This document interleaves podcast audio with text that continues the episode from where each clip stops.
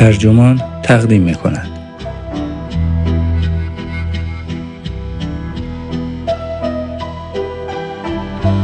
زود باش لعنتی. چرا از آدم های کند متنفریم؟ این تیتر یادداشتی است نوشته چلسی والد که در نوتیلوس چاپ شده و وبسایت ترجمان اون را با ترجمه مجتبا حاطف منتشر کرده است. من عبدالحمید زرابی هستم.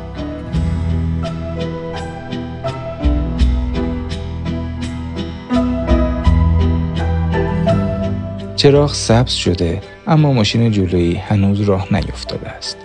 ده نفر توی صف ایستاده اما صندوقدار مثل یک لاک پشت کند است. پنج دقیقه گذشته اما هنوز فیلمی که می‌خواهید ببینید دانلود نشده است. این انتظارها مغز ما را منفجر می کند حتی اگر چند ثانیه بیشتر طول نکشد. توی دلمان فحش می دهیم و عبوس عصبانی می شویم.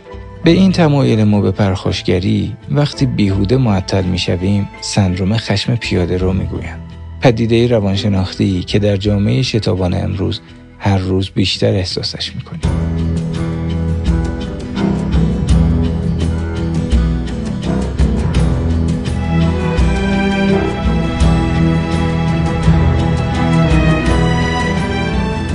چندی پیش فهمیدم که از خشم پیاده رو رنج می‌برم.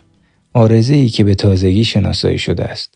این خشم وقتی برجسته تر می شود که پای دوست خاصی در میان باشد که آهسته راه می رود. ماه گذشته وقتی سلانه سلانه می رفتیم تا شام بخوریم یک بار متوجه شدم به زور جلوی خودم را گرفتم و با خود می گویم اگر بخواهم به مقصد برسم دیگر نباید با این دختر جایی بروم.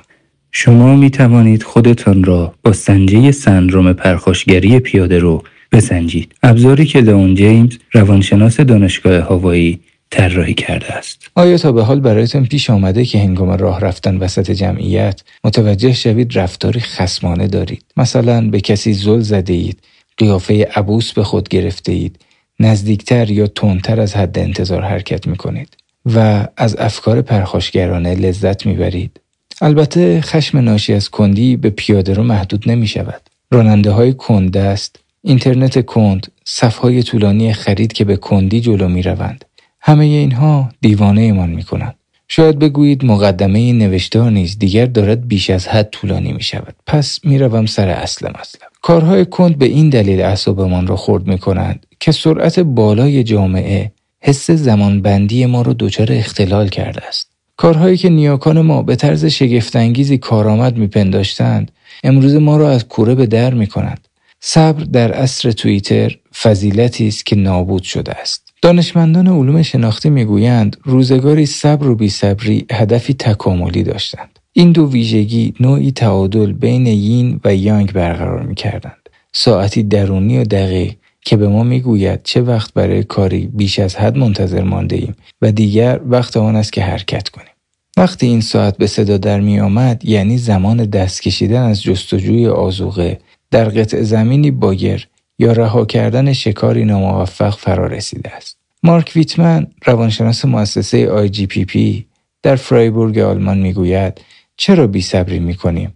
این خصلت میراث فرایند تکامل ماست بیصبری در گذشته باعث می شد جان خودمان را به خاطر معطلی بیش از اندازه روی فعالیتی بیپاداش از دست ندهیم. این ویژگی ما را تحریک می کرد تا دست به عمل بزنیم. اما آن خاصیت خوب حالا دیگر از بین رفته است. سرعت بالای جامعه ساعت درونی ما را از تنظیم انداخته است. این ساعت انتظاراتی ایجاد می کند که نمی شود به آنها با سرعت کافی پاداشی درخورداد یا اصلا پاداشی داد. وقتی کارها کنتر از حد انتظار ما پیش می روند، ممکن است ساعت درونی ما با طولانی تر کردن زمان انتظار و برانگیختن خشم که با میزان تأخیر به وجود آمده تناسبی ندارد فریبمان بدهد. جیمز مور عصبشناس دانشگاه گلدسمیت لندن می‌گوید رابطه بین زمان و هیجان رابطه پیچیده است که بسیار به انتظارات ما بستگی دارد. اگر طبق انتظار ما انجام کاری وقت گیر باشد، آنگاه ممکن است معطل شدن را بپذیریم. یأس و سرخوردگی اغلب در نتیجه برآورده نشدن انتظارات پدید می آید. ویتمن می گوید وقتی زمان طولانی تر شود خشمگین می شویم. اشتباه نکنید. جامعه مثل مسابقه دهندگان پیست بونوئل اسپیدوی همچنان سرعت را برمیگزیند. هارتموت روزا در کتاب خود شتاب اجتماعی نظریه جدید درباره مدرنیته به ما می‌گوید که سرعت حرکت بشر از دوران پیشا مدرن تا کنون صد برابر افزایش یافته است. سرعت ارتباطات در قرن بیستم به طور سرسام‌آوری ده میلیون برابر شده است و سرعت انتقال داده به نرخ شگفتانگیز ده میلیارد برابر رسیده است. روبرت لوین روانشناس در اوایل دهه 1990 دانشجویانش را به سراسر دنیا اعزام کرد تا نبز 31 شهر بزرگ را اندازه گیری کنند و با این کار معیاری عملی بنا نهاد. این دانشجویان افرادی را به طور تصادفی انتخاب کردند و سرعت راه رفتن آنها را در فاصله ای به طول 18 متر یعنی 60 پا اندازه گرفتند.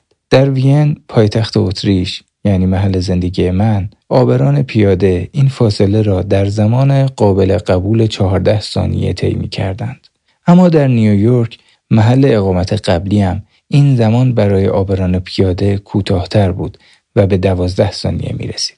ریچارد وایزمن روانشناس بریتانیایی به این نتیجه رسید که در دهه 2000 سرعت راه رفتن در سراسر دنیا تا 10 درصد افزایش یافته است. سرعت عمر ما با فرهنگ پیوند خورده است. پژوهشگران نشان دادند که شتاب فزاینده جامعه طاقتمان را تاق می کند. روانشناسان و اقتصاددانان در آزمایش هایی از آزمودنی ها پرسیدند آیا ترجیح می دهند مقداری اندک از چیزی را اکنون دریافت کنند یا مقدار زیادی از همان چیز را در آینده به دست آورند. برای نمونه ده دلار امروز در مقابل 100 دلار در سال آینده یا دو تکه غذا همین الان در برابر شش تکه ده ثانیه دیگر. آزمودنی ها هم انسان ها و هم حیوانات اغلب گزینه اول زمان حال را انتخاب کردند. حتی در مواقعی که بهترین گزینه نبود. یکی از پژوهشگرها نشان داد که قرار دادن افراد در معرض برترین نمادهای فرهنگ بیصبری مثلا نمادهای فسفودی مانند کمانهای طلایی در لوگوی مکدونالد سرعت خواندن و انتخاب محصولات سریع را در آنها بالا می‌برد و باعث می شود پادش های کوچک کنونی را بر جوایز بزرگ بعدی ترجیح دهند. بیتحملی ما و عدم پذیرش کندی در بحث فناوری حتی آشکارتر نیز می شود. ویتمن می گوید امروز بهرهوری همه چیز بسیار بالاست. روز به روز از صبر ما کاسته می شود. اکنون اصرار داریم که صفحات وب در عرض یک چهارم ثانیه بارگذاری شود. در حالی که در سال 2009 با دو ثانیه و در سال 2006 با چهار ثانیه مشکلی نداشتیم. در سال 2012 ویدیوهایی که در عرض دو ثانیه بارگذاری نمی شدند شانس چندانی نداشتند برای اینکه به سرعت دست به دست و دیده شوند. البته کسی به خاطر باز نشدن فوری یک وبسایت نمی میرد اما خصلتی که احتمالاً از گذشته نخستی ثانی ما به مانده ممکن است چنین حسی به ما بدهد. همان دورانی که اگر بیصبری ما را به انجام اقدامی تحریک نمی کرد ممکن بود از گرسنگی تلف شویم.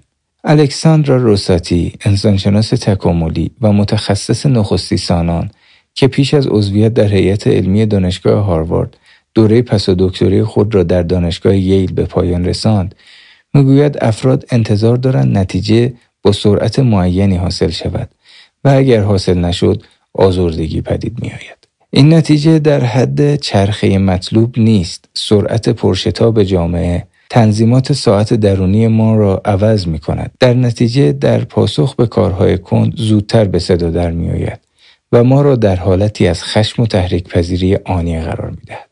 البته ممکن است مسافت سنج شما متغیر باشد.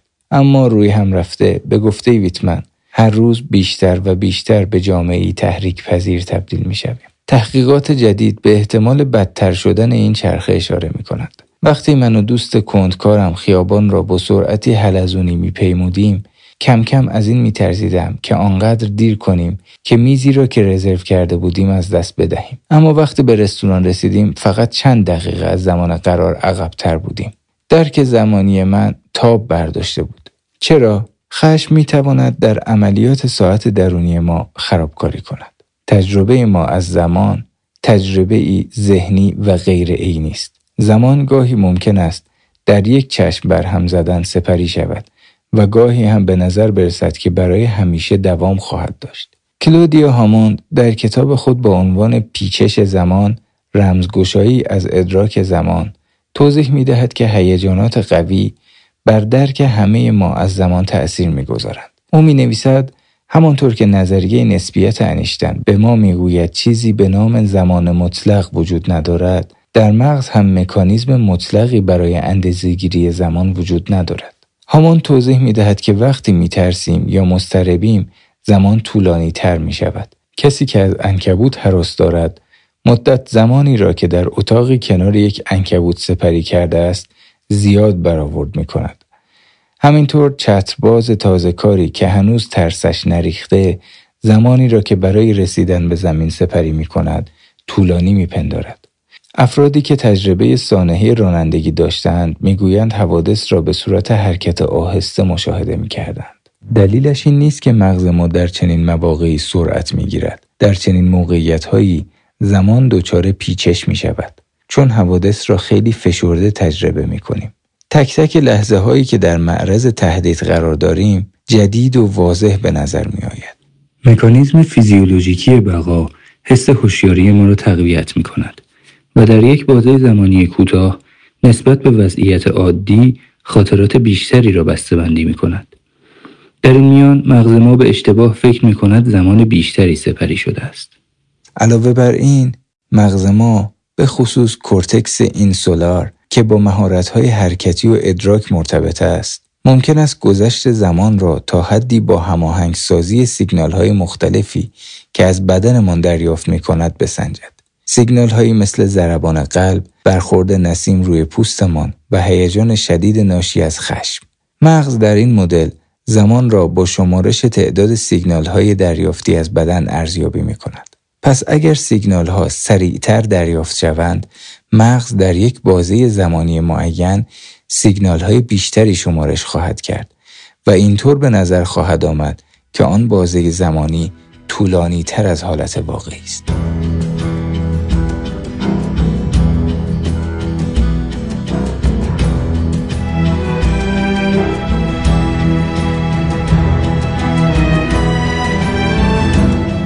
ویتمن می‌گوید ما در مغزمان ساعت خاصی که بیوقف کار کند نداریم بلکه همیشه و پیوسته بدن خود را احساس می کنیم. احساسی که در هر ثانیه تازه می شود و ما وقتی از خود می پرسیم در عرض این چند ثانیه چقدر زمان سپری شده است از همان اطلاعات بهره می گیریم. وقتی میترسیم همچنین وقتی مضطرب یا غمگینیم بدن ما تعداد بیشتری از این سیگنال ها را به مغزمان میفرستد بنابراین مغز ما ثانیه های بیشتری را شمارش می کند ده ثانیه طوری سپری می شود که انگار پانزده ثانیه گذشته است و یک ساعت مثل سه ساعت می گذرد. شتاب جامعه ممکن است حس زمانبندی و هیجانات ما را به گونه ای دیگر نیز عوض کند. عصب شناسانی مانند مور نشان دادند که ظاهرا وقتی ارتباطی مستقیم با رویدادی آتی داریم و احساس می کنیم باعث پیامد خاصی بوده ایم زمان زودتر می گذرد. عصب شناسان این تجربه را اتصال زمانی می نامند. برعکس این حالت به گفته مور وقتی بر رویدادها کنترل نداشته باشیم یا احساس کنیم کنترل نداریم وضعیت برعکس می شود. ساعت درونیمان سرعت می گیرد. به این معنی که بازه های زمانی را طولانی تر احساس می کنیم. آیا می توانیم خشم ناشی از کندی را پس بزنیم و صبر و شکیبایی را دوباره به دست بیاوریم؟ این کار شدنی است اما باید راهی پیدا کنیم برای تنظیم مجدد ساعت درونیمان و رفع پیچش زمان. می توانیم برای جلوگیری از احساساتمان قدرت اراده را امتحان کنیم. اما این کار تا حدی جواب می دهد. باید شامپانزه ها را در محیط های آزمایشگاهی مشاهده کنیم. رستاتی می گوید وقتی شامپانزه ها منتظر جوایزی به تعویق افتاده هستند حتی با انتخاب خودشان دست به کارهایی می‌زنند مانند درآوردن صداهای منفی خودشان را میخارانند که نشانه استرس در نخستی سانان است یا ممکن است به دیوار ضربه بزنند که نوعی قشقرق است این شامپانزه ها همان مغز شما در حالت انتظارند روش قدرت اراده اشکال دیگری هم دارد. به بیان دیوید دستینو، روانشناس دانشگاه نورس استرن امریکا، استفاده از قدرت اراده ظاهرا ما را در مقابل وسوسه بعدی پذیراتر می کند. او اعتراف می کند خودش از آن دسته آدم است که در صف قهوه استارباکس از سر ملال آه می کشند. اگر او همه نیروی خویشتنداریش را صرف ساکت ماندن در صف بکند شاید وقتی به اول صف رسید نتواند در مقابل هوس کیک شکلاتی دوقلو مقاومت کند. تحقیقات نشان داده است که مدیتیشن و هوشیاری تمرین تمرکز روی زمان حال به درمان بیصبری کمک می‌کند. هرچند کاملا معلوم نیست چرا. شاید دلیلش این باشد که افرادی که مدیتیشن می کنند بهتر می توانند با پیامدهای هیجانی بیصبری کنار بیایند. چون بیشتر به آن خو گرفتن. ایتان نیکترن استاد مدیتیشن در سنت بودایسم شامبالا و ساکن نیویورک می‌گوید افرادی که به مدیتیشن مشغولند با شرایط ناخوشایند دوست می‌شوند. او مؤلف کتاب راه خانه پویش معاصر طریقت بودایی است. مدیتیشن تکنیکی فراهم می کند برای مواجهه با لحظه کنونی آنگونه که هست بی آن که سعی در تغییر موقعیت داشته باشیم. با این حال از نظر دستینو تمرین منظم مدیتیشن چیزی نیست که افراد کم طاقت احتمالا از عهدهش برایند. او پیشنهاد می کند با هیجان به جنگ هیجان برویم. او به این نتیجه رسیده است که حس قدردانی نوعی میانبر روانی برای صبر بیشتر است. دستینو در یکی از مطالعاتش دریافت افرادی که در قالب تمرین متنی کوتاه درباره چیزی می نویسند که قدرش را می دانند بیشتر تمایل دارند که از پاداش های کوچکتر کنونی به خاطر جوایز بزرگتر آتی بگذرند. دستینو می‌گوید شمارش محبت هایی که دارید حتی اگر ربطی به تأخیر فعلی نداشته باشند می تواند ارزش عضویت در جامعه بشری و اهمیت بیشعور نبودن را به شما گوش زد کند. این کاری است که می توانم امتحانش کنم. من اخیرا در یک پیاده روی با دوست کندم فهمیدم که بهرهگیری از خصوصیت قدردانی کار آسانی است.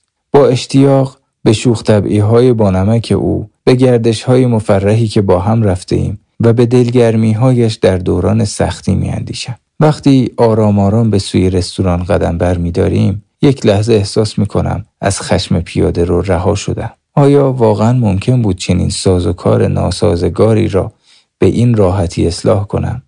همین هین که این احساس لطیف را در درون رستوران تجربه می کنم بی که متوجه شوم در درونم خشمی نسبت به پیش خدمت، آشپزخانه و اتوبوس برگشت شکل می گیرد. من حتی از خشم خودم خشمگینم. انگار می‌خواهد برای همیشه ادامه داشته باشد. دفعه بعد بهتر است در خانه پذیرایی کنم.